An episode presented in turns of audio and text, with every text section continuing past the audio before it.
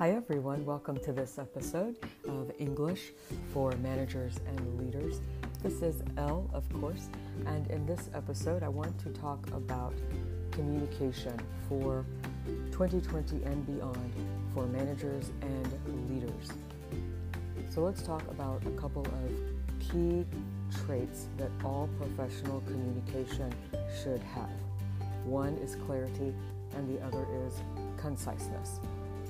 So, in order to be clear, you must make sure that your message is easy to understand for a variety of audiences, and that means doing a few things. First, avoid wordiness. Unfortunately, many people have the impression that if you just add more words, if you use as many words as possible, get all the phrases in there that you can, and your, your, your writing or your speaking will sound smarter and more official, more professional. And I am here to tell you that just is not true. People appreciate clarity. People appreciate knowing exactly what it is you mean to say. They also like knowing exactly what it is that you are asking of them. So we do this by avoiding wordiness and we do this by avoiding nominalization, which actually I just did right there, probably, but that's okay, it was required. So, nominalization means turning verbs into nouns so that we create these long words that have to be a part of a phrase in order to fit in the sentence. And many of them end in S I O N or T I O N. So, here's what I mean by that. Um, oh, the committee made the decision to accept the resemblance to the previous logo. Decision made, a, just say we decided, we accepted, right? It resembled.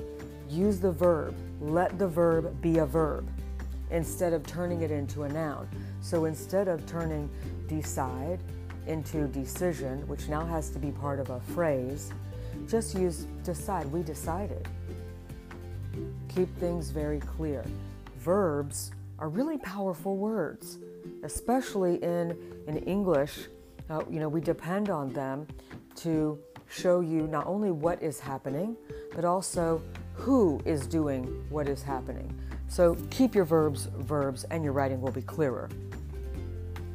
You can also make sure that your writing is clearer by breaking the habit of beginning sentences with there is and there are.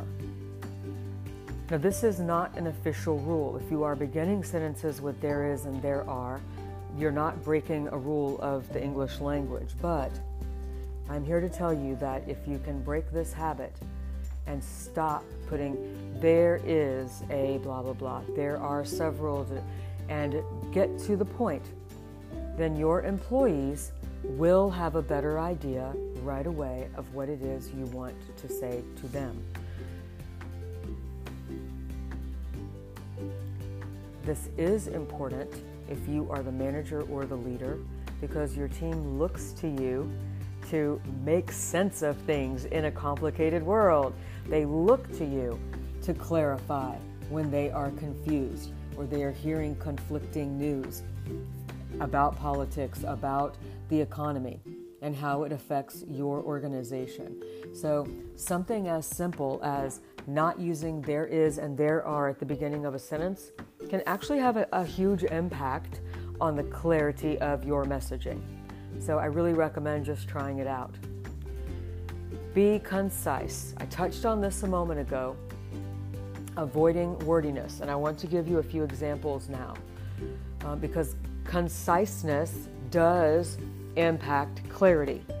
It also just saves a lot of time, and if you are working with people from a variety of places with a variety of native languages, but you are working in English, then being concise can also reduce the chance for people to misunderstand and misinterpret. So instead of using in order to, you can just use to.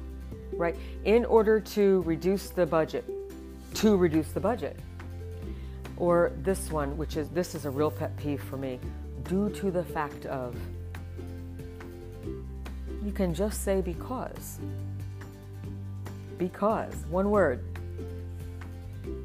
As a group, we made the decision to choose. All of that could be summed up, we decided. So listen to that again. As a group, we made the decision to choose. We decided. There's no need to have as a group if you're already using we. And instead of make the decision, which is nominalization, by the way, you've turned decided into a noun. And decide and choose are the same thing, so we don't need both of those in one sentence. So we can clear all that up and be both clear and concise by saying or writing, we decided. Another element of communication that is important for leaders and managers in the 21st century and beyond is what I like to call bi business lingual. Yes, I made that up, it is a made up word. I have taken the word bilingual, which we all know, and inserted business in the middle because I'm not talking about learning you know, French or English or Mandarin, though, of course, all of those are important. When I, I say this, I'm talking about learning to speak the language of many different departments and fields um, in your industry or in your company. So, if you are in marketing, it's easy to learn all of the jargon, all of the terms specific to marketing because you hear them all day, you use them all day. But it's really beneficial for all of us to also know the language of finance, to know the language of sales, to understand the jargon of compliance, to understand the terminology used by HR professionals. When we can do this, and we can communicate effectively with all of the people in our organizations at any level, and all of those people will be able to understand us quite easily because we're speaking in their own jargon and terminology. In the 21st century and beyond, I truly believe that leaders and managers need to be able to communicate using a variety of media. And, you know, part of that is social media and part of that is video, which means that we have to understand sound, we have to understand lighting if we're doing a video, we have to understand the importance of, you know, a decent background. But most of all, we have to understand the content, that the content has to be valuable. We have to share information with people who report to us, people who look to us for answers, for um, confirmation or clarity, people who are looking to us at times that are very difficult if they're afraid of losing their jobs, afraid of changes that we're facing in an industry, then the content needs to address what that audience is looking for, which leads to the next point about video. You know, just being able to make a good video is a good first step because I, I understand completely that making good video is difficult. It takes a lot of technical skill, but understanding your audience needs is even more important because it doesn't matter how slick your video, how well put together, how crystal clear your sound, how expensive your microphone, or the fact that you have, you know, perfectly professional lighting equipment. None of that will matter if what you are creating doesn't meet your audience's needs because they'll listen for five minutes and then stop. And if you're going to use video to communicate in the 21st century, and I believe that managers and leaders will have to do this, then you also need to, of course, understand budget. Um, it doesn't have to be expensive to use a variety of media, but we do have budgets and we need to live within those, even in the workplace. And then um, social media is also a part of communicating in the 21st century, I believe, for managers and leaders. So we have to be able to leverage Twitter, for instance, by being able to say something that's truly meaningful in just a few characters. Uh, we have to understand how to leverage Instagram and the, the visual focus there, um, especially if you are in an industry that has something that people like to look at. Then Instagram is definitely the social media that you should become an expert at if you are a leader in your organization because visual communication is absolutely communication just as much as being able to present at a conference um, or write a memo. There's a an expression that is maybe it's overused or maybe it's a simplification, but I believe it's important. I've heard people say that you know we have two ears and only one mouth for a reason, right? Maybe that's corny, but I think it matters when we're talking about communicating effectively as leaders and managers. We do have two ears and only one mouth. So it is, I think, reasonable to imagine that we should be listening at, least as much as we are talking. And not just listening passively, which is barely better than hearing, but listening actively, you know, asking questions, taking notes, repeating something to the person who's speaking to make sure that we understood, and then giving them a chance to clarify. Listening empathetically is hugely important in the 21st century. We are all under a great deal of stress. We're living in a pandemic. Some of us have been home for five months. People can't send their children to school. People are dealing with sick relatives.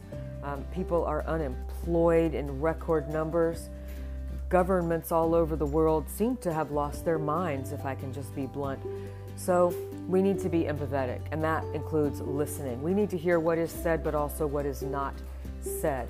We also need to consider the motives and the intent behind what people say, especially when people are communicating in highly emotional um, and really emotionally charged situations. And then we need to recognize our own filters as well as other people's filters, right? So, you know, think about cameras, especially before people used their phones instead of using an actual camera. And we had filters that you could put on the end of a lens, right? And you put one filter on and everything looked just a little bit a little bit blurry so that it was kind of soft. You put another filter and everything was some shade of green or red or blue.